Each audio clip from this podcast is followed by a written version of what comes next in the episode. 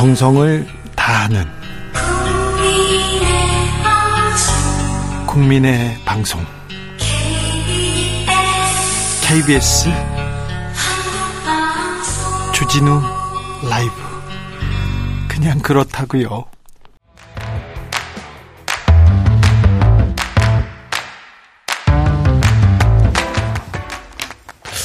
통계가 중요해졌어요. 아주. 왜 그런지는 모르겠는데 통계가 매우 중요한 과목이 됐습니다. 윤석열 정부에서 그래서 통계로 한국 사회 이렇게 공부해 보겠습니다. 추석 특집 여의도 통계청.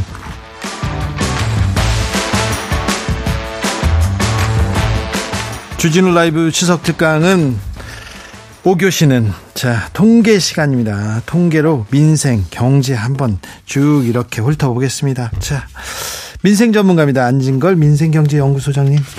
네, 안녕하십니까. 네. 이은영 휴먼 앤 데이터 소장님 오셨습니다. 어서 오세요. 네, 안녕하세요. 반갑습니다. 네. 추석 어떻게 보내고 계십니까? 집에서 보낼 겁니다. 네. 계속. 안진걸 소장님. 계속 추석 기간 동안에 우리 서민들이 그래도 돈 한 푼이라도 아낄 수 있는 네. 꿀팁 꿀팁 반이라고 살고 있습니다. 꿀팁 꿀팁 네. 먼저 알, 알아 알려줘야죠. 아 먼저 추석 가기 전에. 그것도 먼저 그럴까요? 지금 뭐 고속도로 통행료 면제 네. 지금 중이자는 4일간. 4일간입니다. 예, 다 이렇게 예, 면제는 아닙니다. 예. 근데 이제 28, 29, 30, 31일 이제 이렇게 하잖아요. 근데 31일, 24시니까 이걸 헷갈리는 거예요. 네. 24시 안에 무조건 나가야 되나 보다. 헷갈리는 분이 있어요. 아닙니다. 24시 예, 안에 1분이라도 이용하면 되거든요. 들어가기만 하면 돼요. 24시 전에 아, 진출만 하면 돼. 들어가기만 하면 돼요. 들어가기만 하면 됩니다. 예. 이게 표만 뽑으면 됩니다. 요새는 표안 그러니까, 뽑죠. 예. 그런데 과속하면 안 되죠. 그렇죠. 네. 그러니까 조금 서둘러서 네. 예, 24시 전에 들어가야만 하면 된다. 나가는 게 24시가 아니다. 네. 들어가기 전만. 네. 그러면 뭐 이러면 지역에 따라서는 알겠습니다. 2만 원, 3만 그쵸. 원까지도 면제가 될 수 있습니다. 다른 꿀팁은 없습니다. 아, 또 있죠. 네. 어카운트 인포 앱이라고 네. 이게 문재인 정부 때 만들어서 화제가 됐던 건데 네. 어카운트 인포 앱이라는 걸 깔기만 하면 네.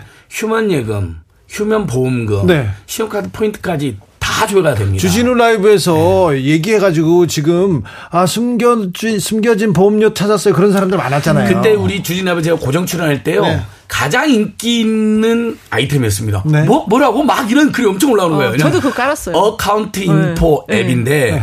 진짜 신기하게 저도 깜짝 놀랐어요. 저도 사실 그걸 주창했는데 제 은행 계좌가 다 나오고. 맞아요. 그 다음에 얼마 있는지도 나오고. 네. 그 다음에 예전에 막 방위 받을 때 개설해놓고 이런 거 있잖아요. 네. 우리나라 사람들이 계좌가 많냐면 이직이나 이사가 많았기 때문이다. 네. 그러니까 그때는 그때마다 통장을 바꾸고 그랬잖아요. 그렇죠. 그리고 막 몇천 원 남아있어 못 찾고 나왔잖아요. 그렇죠. 요런 돈이 쏠쏠하는 거고. 네. 신용카드 찾을 수 있어요? 어, 그러면 명절 기간에도 찾아줬습니다. 명절, 그 다음에 신용카드 포인트도 바로 넣어주는 데도 있고 며칠 후에 넣어주는. 아. 그 회사마다 다르긴 한데 많이 찾은 사람은 뭐 100만 원, 몇만 원, 몇천 원도 현금화. 요즘 한 푼이 아쉬울 때니까 그렇습니다. 이렇게 맞아요. 하나씩 하나씩. 그다음에 이제 어 이제 추석 끝난 다음에 대중교통 조조 할인제 이용하면서 추석 때 돈을 많이 썼다. 음. 그럼 대중교통 이용해서 돈을 좀 아껴야 되잖아요. 6시 반 전에 어 서울 수도권은 지하철이나 버스 타면 20% 요금이 절감됩니다. 아, 이제부터? 네. 몇 시요? 6시 반 전에. 아, 참. 아니, 돈 아끼기 어렵다. 많이 써가지고. 아니, 그러니까 어려워. 어쩔 수 없어. 우리 서민 중산층들은 발품 팔아야 돼. 정부나 지자체가 지원이 안 되면. 슬퍼지려고 그래요. 그리고. 그냥 살게요, 그냥. 아니, 아니요. 부장님, 그러시면 안 돼요. 하나만 더 이야기할게, 하나만. 동일 지하철역에서 내려서 네. 10분 안에 다시 타잖아요. 네. 예전에는 화장실 가려고 나갔거나, 어. 당근마켓 뭐 이렇게 물건 팔러 나갔잖아요. 네. 요금을 냈어요. 어. 지금은 10분 10분 안에만 타면 요금 면제인데 어, 진짜요? 10월 7일부터는요. 10분이 너무 짧았다는 민원이 있었어요. 왜냐하면 화장실이 너무 멀리 있는 거예요. 밖에 아. 나가서. 그다음에 좀 응가 길게 하시는 분들 있잖아요. 그러니까 10분이 지나버린 거야. 막 뛰어왔는데. 그래서 15분, 10월 7일부터는 15분 안에만 5분, 다시 그 역으로 어. 돌아오면 근데 또 머리 써갖고 다음 역까지 뛰어가신 분 있을 수 있잖아요. 그쵸. 그러면 안 돼요. 동일역. 어, 동일역에 같은 역에서 15분. 지금이 10분인데 10월 7일부터는 15분 안에 타면 요금 면제인데 그게 1250원이 아, 앞으로 그거는 요금이 1500원이 되거든요. 아껴야 되겠네요. 1400원이 되니까 네. 훨씬 낫죠. 네. 너무 비싸요. 네. 네. 교통비 정말 부담됩니다. 자, 교통비 너무 올라도 너무 올랐어요. 택시 막 타고요. 택시 타고 막 눈물 흘렸다는 사람 있어요. 아, 미터가 막 너무 올라가가지고. 네. 네. 물론 택시비가 올라서 네. 택시 운전사 기사님들한테 그 좀 요금이 이렇게 임금으로 가면 그렇죠. 좋겠어요. 네. 그런데 또 사장님만 이렇게 배불리고 어, 기사님들한테는 이 혜택이 돌아가는지 그것도 좀 챙겨봐야 되는데요. 택시 요금이 너무 비싸니까 이제 할증을 피해서 예전에 2차를 갔던 분들이 2차를 안 가고 그냥 음. 귀가하는 경향이 생겼습니다. 택시를 안 타려고. 그래서 이게 자영업에도 영향을 끼칩니다. 요즘 불경기니까 자영업자가 어렵다고 하시잖아요. 음. 네. 코로나 때도 어렵다는 분인데 그 이야기를 꼭 하십니다. 거기에다가 택시 요금이 너무 비싸 져가지고 네. 할증 전에 해산하고 2차를 안 가고 가시더라라는 네. 걸 사장님들 꼭 이야기하시는 알겠습니다. 네.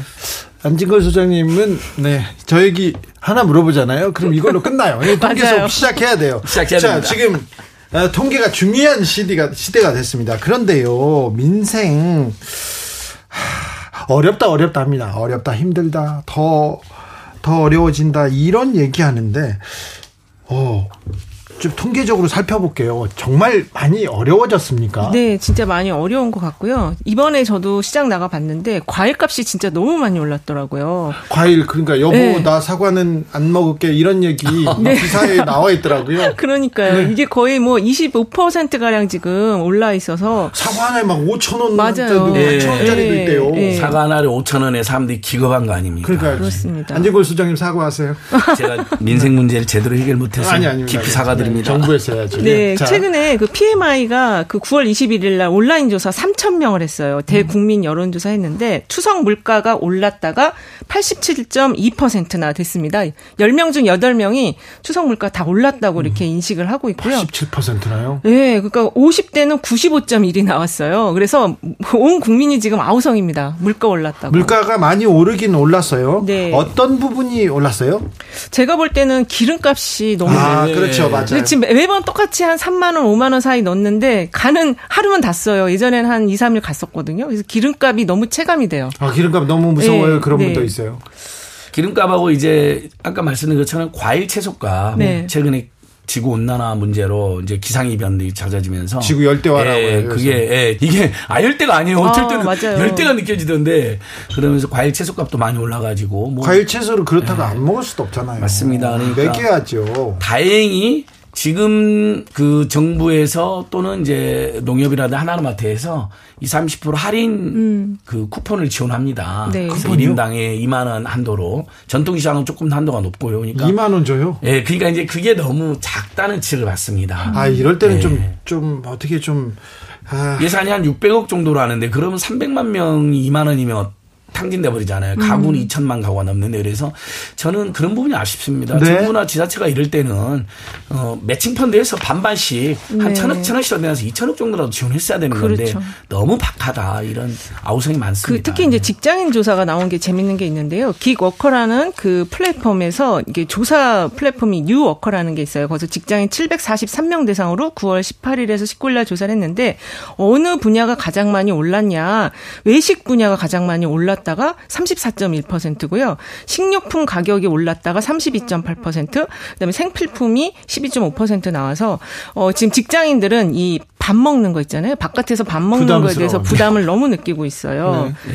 그 이번에 추석 연휴가 길다 보니까 가족들과 지내는 시간도 있지만 이제 외식도 많이 하잖아요. 그런데 어 이 외식 비용이 너무 많이 올라서 참 힘들다. 그리고 물가가 올라서 나는 지출을 포기했다라는 의견도 84.7%가 나왔어요. 그래서 진짜로 힘든 지금 추석 연휴를 보내고 있다 이렇게 말할 수 있어요. 6일 연휴라면 막 네. 즐거워야 되잖아요. 그럼요. 막 여행도 가족들도 가고 만나고 짬내서 여행도 예. 가야 되고 고속통행도 면제되니까 그렇죠. 기분 좋게 4일 가는 그리고 평소에 가까운 친척에 찾아뵀어야 되는데 못 찾아뵙는 좀 먼 친척도 그래야 되는데 6일이니까 오히려 6일 연휴가 부담이 되는 거예요. 왜냐하면 아 이러면 많이 가야 되고 많이 또 오실 수도 있고 네. 또 아이들도 잠깐 나가자 그럴 테고 그렇죠. 이런 분들이 많아요. 그래서 최근에 칼국수 가격이 뭐 평균적으로는 만 원 가까이 됐지만 실제 식당에 가보면 칼국수가 만 사천 원, 만 오천 까지도 맞아요. 합니다. 요새 15,000원 그러니까. 칼국수가요? 칼국수를 네. 특별한 날만 먹는 날이 됐다 이런 말이 나오는데 칼국수가요? 네, 그러니까 지금 우리 서민 중산층 직장인들이나 자영업자들 어떻게 버리냐면요.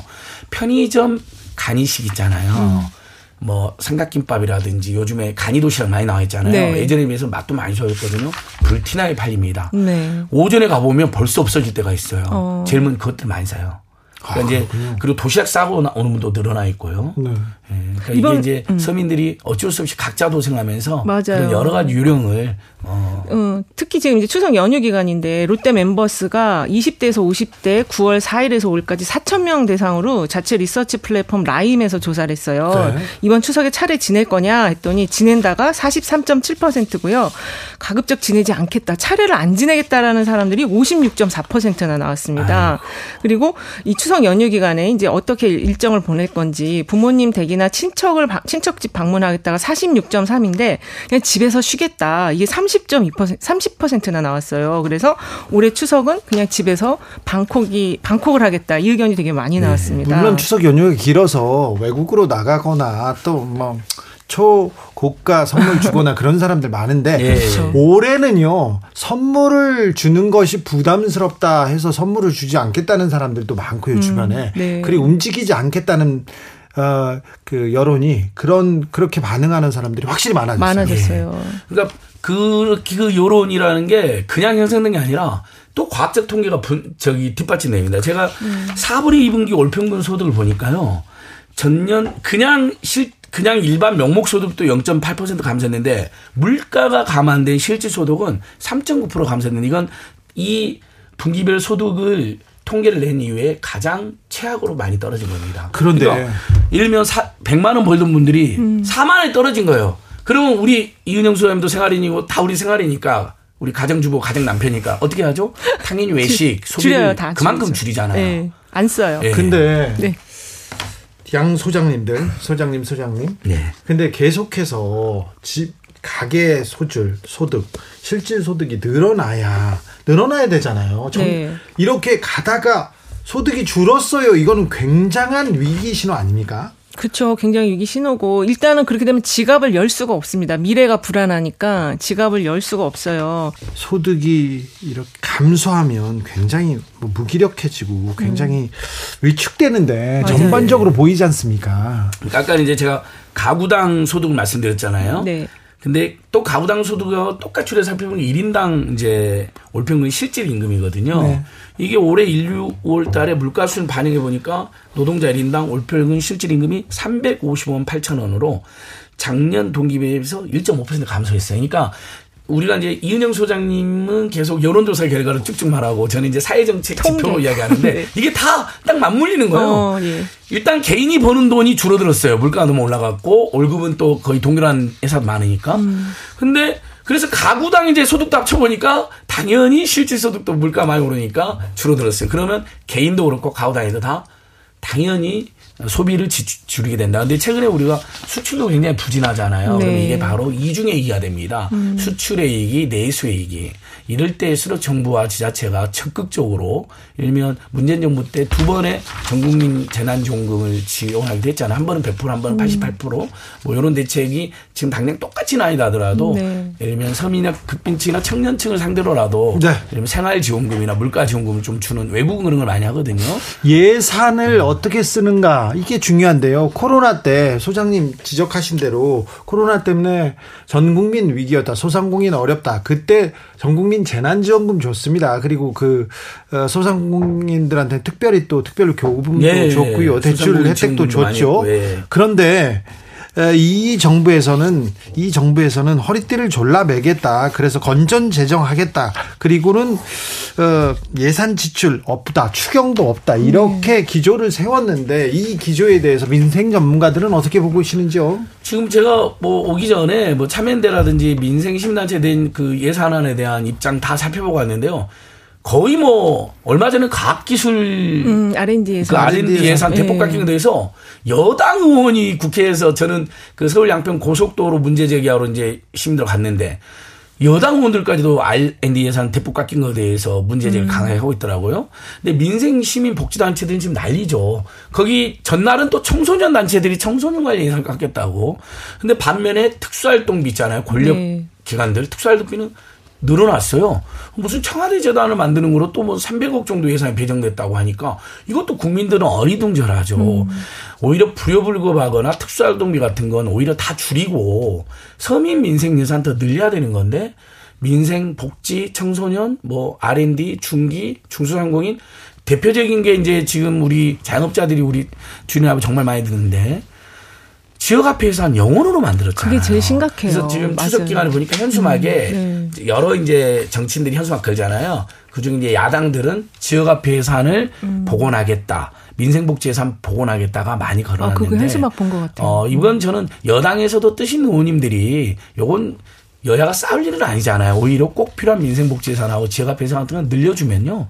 내수 활성화에도 도움이 되고 지역화폐라는 게 이제 우리 서민들이 우리 10만 원 내면 11만 원, 12만 원 이렇게 채워주는 거잖아요. 네. 만 원, 2만 원이 어디입니까? 그렇죠. 그런데 많은 민생 시민 전문가들이 중소상공 전문에 애정도 주착했던 거지 특정 인물과 상관없다. 이런 강원도 화천은 국민의 소속이 군수님인데 아동 청소년 무료 버스래요. 어. 서민 중산층 가정에 도움을 주게 해요. 네. 그다음에 아이들이 어렸을 때부터 대중교통 친화적으로 음. 살수 있도록 그리고 대학까지 무상교육돼요. 화천에 대학교가 없는데 무슨 무상교육이냐? 다른 지역으로 대학을 가더라도 주소지를 화천에 두면 등록금 지원해 주는 거예요. 아. 안 사는 뭐 그럼 진짜요? 반값 등록금 했어. 그래요? 그래서 강원도 하천 인구가 늘어났다는 거 오. 아닙니까? 그다음에 전남은요 이번에 가보니까 어 올 1만 원 신혼 부부 임대주택이 생겼어요. 어, 월 있어요. 1만 네. 원이요? 하순하고 전남도 전체에서요. 네. 전남 하순하고. 그러니까 주거비 부담 때문에 결혼도 포기하고 출산도 포기하는 분들도 있었잖아요. 다 그런 건 아니지만 네. 그런 거라도 확 줄어드는 거죠. 그러면 고향 인구도 늘어나고 네. 일면 결혼에도 도움이 되고 그러다 보면 출생률도 조금이나 도움이 되지 않겠습니까? 소장님. 이런 적극적인 정책이 필요하다. 그 한국부사연구원에서 한국데이터연구소에 의뢰해서 작년에 한 조사가 발표가 최근에 됐어요. 근데 이것도 한 3,038명 온라인 조사를 했는데 작년 9월 9월 7일에서 7일에서 10월 4일까지입니다. 예, 그래서 만, 그 연령은 19세에서 79세까지 했는데요. 사회 보장 대비 내가 내는 세금이 지금 너무 많이 내고 있다가 66.9%가 나왔고요. 세금은 더 많다고 너무 생각하죠. 네 항상 많이 낸다고 생각하죠. 근데 지금처럼 주던 거를 안 주면 이게 더 높아지겠죠. 예. 네. 그리고 사회보험료도 내가 지금 너무 많이 낸다가 65.9. 그래서 물가에 대한 거는 80% 이상이 올랐다고 체감을 하고 있고 내가 받는 보장이나 내가 내는 세금은 너무 많다는 게 60% 이상이어서 우리 사회가 굉장히 팍팍하다. 자, 네. 우유값 줄인상 물가 어쩌나 이렇게 합니다. 아, 우유. 값 계속 오르고 있습니다. 그리고는요 원 달러 환율 1,350원 예. 통일까지 올랐다. 예. 연 고점 이렇게 갱, 경, 경, 갱신한다 이런 기사가 그렇습니다. 물가 얘기 나오잖아요. 물가 우수수 계속 그런 얘기만 나오는데 왜 물가에 대해서 왜 이렇게 좀 물가가 서민들 그리고 국민들한테 가장 중요한 그 맞습니다. 중요한 요소 중에 하나지 않습니까? 네. 근데 왜 물가에 대해서 손 놓고 있는지 손 놓고 있지는 않겠지만 이렇게 적극적으로 대처를 못 하는지 저는 그게 이해가 좀 예. 안 돼요. 그러니까 고물가를 잡기 위해서 고금리를 한다 그런 거잖아요. 네. 세계적 인플레나 국내 인플레 때문에. 네. 근데 우리나라는 고금리도 했거든요. 근데 물가가 안 내렸어요. 조금 여름에 내렸다가 지금 다시 올라가고 있어요. 그러니까 고물가, 고유가, 고금리, 고환율, 고부채, 고공공요금 오, 여섯 가지 겹친 거예요. 육고네요. 원래 교육비, 주거비, 의료비, 통신비, 이자비, 교통비 6대 부담에다가 그거에 연동된 고물가, 고유가, 고금리, 고환율, 고부채, 고공공요금까지. 요즘 공공요금 계속 오르고 있으니까. 네. 그러니까 국민들이 지금 다 뒷목 당겨서 고혈압이 걸려갖고 칠중고에 시달리는 거거든요. 네. 근데 이럴 때 어떤 대책이 필요하냐면 정말 많이 소개됐어요. 우리 주진 아비스 때 이야기했어요. 독일 같은 경우는 대중교통비를 파격적으로 지원해줘 버리는 거예요. 아, 네네. 한때 어, 12,000원만 내면 모든 대중교통을 음. 무료로 이용하게 해줘서 예를 들면 기후위기에도 대응하고 서민 중산층들 물가위기에도 대응하고 이런 좀 대책이 나와줘야 됩니다. 대책이 나와야 되는데 대책이 안 나와요. 그런데 모든 기사, 모든 사람들, 아우 물가 올라도 너무 올랐어요. 물가 많이 올랐어요. 이렇게 얘기하는데 정부에서는요. 6.4% 떨어졌다고 추석 앞두고 6.4% 떨어졌다고 정부에서 아, 그 자료가 있긴 있더라고요, 어, 진짜. 그- 떨어졌다고 하니까. 이 통계는 뭡니까 또 그러니까 이게 아 이게 좀잘 이해가 안 네. 되는데 떨어졌다고 이제 작년에 그 그러니까 품목이 좀 다른 것 같아요. 그러니까 우리들이 체감하는 그 품목이 아니고 아니, 조금 체감 체감가 낮은 거. 예전에 네. 이명박 전 대통령이 물가 물가 했었어요. 네. 물가 잡아라 잡아라. 몇개 MB 지수 만들어 MB 가지고 MB 지수도 맞고 근데 물가가 계속 오르니까 그 지수에서 몇 개를 뺐잖아요 아, 그때. 예. 아 역시 꼼수하면 참. 최근에는 라면값 일부 50원 인하했는데 그것만 비교하면 물가 떨어진 걸로 나올 수 있겠죠. 그렇죠, 그렇죠. 아 그거만 근데 가지고 라면 50 라면 다섯 50원. 네. 한 달에 10개 먹어도 500원이잖아요. 라면만 먹고 어떻게 살아요? 그러니까 그 라면 먹고 살수 없죠. 근데 버스비가 300원 올랐거든요. 네. 그러니까 서울, 제- 서울에서? 제- 그러면 그러니까, 예. 벌써 버스, 버스는 날마다 두 번, 세 번도 탔는데. 네, 맞아요. 벌써 라면값 내린 거하고 아무 상관없이 훨씬 더 물, 그 다음에 김밥과 라면 합치면 예전에 우리, 항상 우리 인상은 한 5천 원 또는 5천 원 아래. 음. 지금 만 원입니다. 김밥 짜장면 라면 값이, 먹으면? 짜장면 값이 지금 웬만한 식당에 가면 평균으로는 뭐 6, 7천 원 하지만 네, 네. 아니 저희 동네 뭐 가도 다 8, 9천 원, 9천 원, 만. 원까지 합니다. 네. 아까 칼국수도 이야기했잖아요. 그러니까 어떤 통계 장난을 쳐가지고 그렇게 인하 아니 나왔는지 모르겠지만 제일 중요한 건 최근에 공식적으로 나온 한국은행의 물가 통계잖아요. 거기에 다시 물가가 뛰고 있고 3% 넘어선 거거든요. 그래서 이게 통계가 이 어떻게 요거를 그 프레임을 짜느냐에 따라서 숫자가 많이 달라져서 조금 헷갈리실 수도 있다. 그렇게 생각이 되는데 제일 중요한 건 제가 볼 때는 체감 지수예요. 체감 지수. 예. 근데 지금 체감 지수는 상당히 안 좋다. 네. 예. 실제 장 볼 때요. 네. 장 볼 때 어떻습니까? 장보 장볼 때 이제 거의 지금은 온라인으로 보는데 최저가로 이렇게 하거든요. 아니, 그래서 장을 장을 그냥 온라인으로 주로 보세요. 온라인으로 좀 많이 봐요. 아, 그래요? 예, 왜냐하면 온라인이 조금 더 아침에 비용이 갖다 저렴하기 주- 때문에 예, 아침에 갖다 주고. 우리 국민들의 삶을 보면요. 네.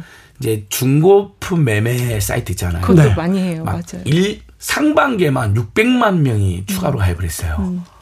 네, 특정 저 상호는 말안 하겠지만 네, 네. 전부 다 가입하는 거예요. 그래서 싸게 사거나 아니면 집에 있는 물건 음. 저렴하게 조금만 팔아갖고 돈 벌려고 이렇게 버티고 있다니까요. 앉으니까 무지출 챌린지, 절박한데. 무지출 챌린지, 거지방이 실제 있어요. 맞아, 저도 거지방. 그 얘기 들었어요. 거지방. 예. 네. 물값이 아까운데 어떻게 할래? 슈, 그 슈퍼에서 제일 싼 거 어떠냐로 올리니까 네. 바보 같은 사람아 이 슈퍼에 삽니까? 은행이나 우체국 가세요. 정수기가 있습니다. 가서 물 받아오세요. 거기서 아니 받아오라고요? 실제 다 해결됐다니까요. 만 원으로 바보 일주일 살기. 담배값 예, 너무 맞아요. 담배값 너무 부담되네요. 어떡하죠? 하, 담배 피... 이 사람아 흡연실에 가보소. 나는 담배 간접 공짜 흡연으로 많아. 얼마든지 만끽할 수 있네. 이게 답이 달려 이렇게 아니 그러니까 일부 과장돼 있고 희극적이긴 하지만 이 사람아. 예. 그리고 대중교통도 부담된다 그러면 이 사람아 만보기 깔고 웬만한 역은 걸어 다니소 딱 써놓고 실제 근데 만보기를 까면 또 140원까지 주는 일부 만보기가 네. 만보기들이 있어요. 그 직장인들 요즘 보잖아요. 서민들 보면 그 핸드폰 앞에 만보기 깔리는 사람 엄청 많아요. 아 맞아요. 많이 깔고 그냥 그게 이제 다니세요. 갔다가 이제 특정 포인트에서 뭐 네. 10원을 주고 20원 주는 데도 있고 아껴야죠. 예. 지금 10원, 20원. 이론 주는 데도 있고. 네. 자, 그런데 이렇게 버틴다니까. 이건 사실이에요. 이렇게 절박한 서민들 이렇게 버티고 있는데 8월 생산자 물가 뭐 16개월 만에 최대폭 올랐다. 8월 소비자 물가 최고 개- 계속 상승세다. 이런 뉴스 전해진 기억이 있는데 670억을 풀어 가지고 추석 물가를 잡겠다. 총력전이라고 총력전에 나섰다고 하는데 670억 원을 가지고 총력전을 벌인다고요? 그러니까 제가 아까 전에 지적했잖아요. 600억 정도. 그러니까 정확히 670억인데 1인당 2만 원의 한도니까 만약에 발품 열심히 팔아가지고 1만 원을 다 저기 쿠폰 할인 받으신 분들 2만 원이면 300만 명. 어. 만약에 그것이 좀 여름에 분산됐다 하면 만 원씩으로 히트를 받다 해도 600만 명밖에 안 되잖아요. 근데 우리 지금 국민들은 5천 170만 명에 가구는 2,300만 4천만 그렇죠. 달합니다. 예. 어, 안 하는 것보다 나아요. 그럼 명절 고속도통령의 면제 같은 것도 얼마나 좋습니까? 문재인 정부에서 만들어져서 윤석열 정부에서 이어가고 이렇게 좋은 정책도 계속 이어가고 발전시켜 나가야 되거든요. 아니 어쨌든 이거 머리를 네. 쥐어 짜기 위해서 추경호 경제부총리가 살이 쭉 빠졌더라고요. 최근에 아니, 그러니까 보니까. 이러면 다시 한 번 말씀드리지만 네. 정말 지- 불효불관 예산을 불용하고 줄여서 내년도 예산도 마찬가지 올해 예산도 음. 이런 추석 물가 대책에 670억이 아니 6,700억 정도는 써야죠. 차라리. 그 너무 많이 쓰는 거 아니에요? 그러니까 그런 이야기가 들릴 정도로. 정도로. 그러면 아까 음. 제가 말한 것처럼 300만 명, 600만 명이 아니라 몇 천만 명이 지원을 받아야 서민들이 그리고 그러면서 내수가 또 활성화 되는 거는 그만큼. 여력으로. 네. 네. 그래서 일부 야당 지자체가 물가 수당, 인플레 수당을 줬어요. 1인당 뭐 20만 원 가구다. 근데 그걸 중앙정부에서 또 제동을 걸어서 문제가 됐거든요. 네. 어, 나중에 뭐 지방정부에 주는 보조금 줄여버리겠다고 막 네. 하면서. 민생 경제 누가 챙겨주는지 민생 경제를 챙기겠다는 목소리를 들은 지 오래입니다. 이렇게 생각하는 사람들이 많습니다. 민생이 어려워지면 서민들이 어려워지면요.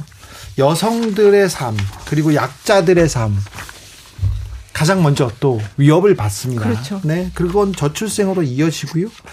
그리고는 또 팍팍한 팍팍한 이 삶 어떻게 해야 되나 그러면서 또 자살률에 영향을 미치기도 합니다. 이런 부분까지 또 고려해야 되는데 정치인들 잘 알고 계시겠죠. 지도자라는 분들 잘 생각하고 계시겠죠. 대비해 주시겠죠. 좀 바래 볼게요. 음. 언제까지 부탁해야 되는지는 잘 모르겠는데 좀 부탁드릴게요. 좀 아, 지금 왜 국가 경제가 국민 경제가 민생 경제가 이 모양인데 뭐 하고 계신지 모르겠어요. 그러게요. 그리고 이게 경제가 지금 안 좋으면 심리적으로 일단 심리적인 영향 굉장히 크게 오는데 일단 자신감이 떨어져요. 네. 자신감이 떨어지고 이제 그 말수가 줄어듭니다. 행복하지 않다고 네. 생각하잖아요. 그러니까요. 그래서 이렇게 이제 그렇게 되다 보면 사회적 고립감을 스스로 이제 자초를 하게 되거든요. 그래서 지금 지난해 자살률을 보니까 OECD 국가 중에서 우리나라가 사망 통계 원인에서 압도적으로 지금 1위로 나타났고 특히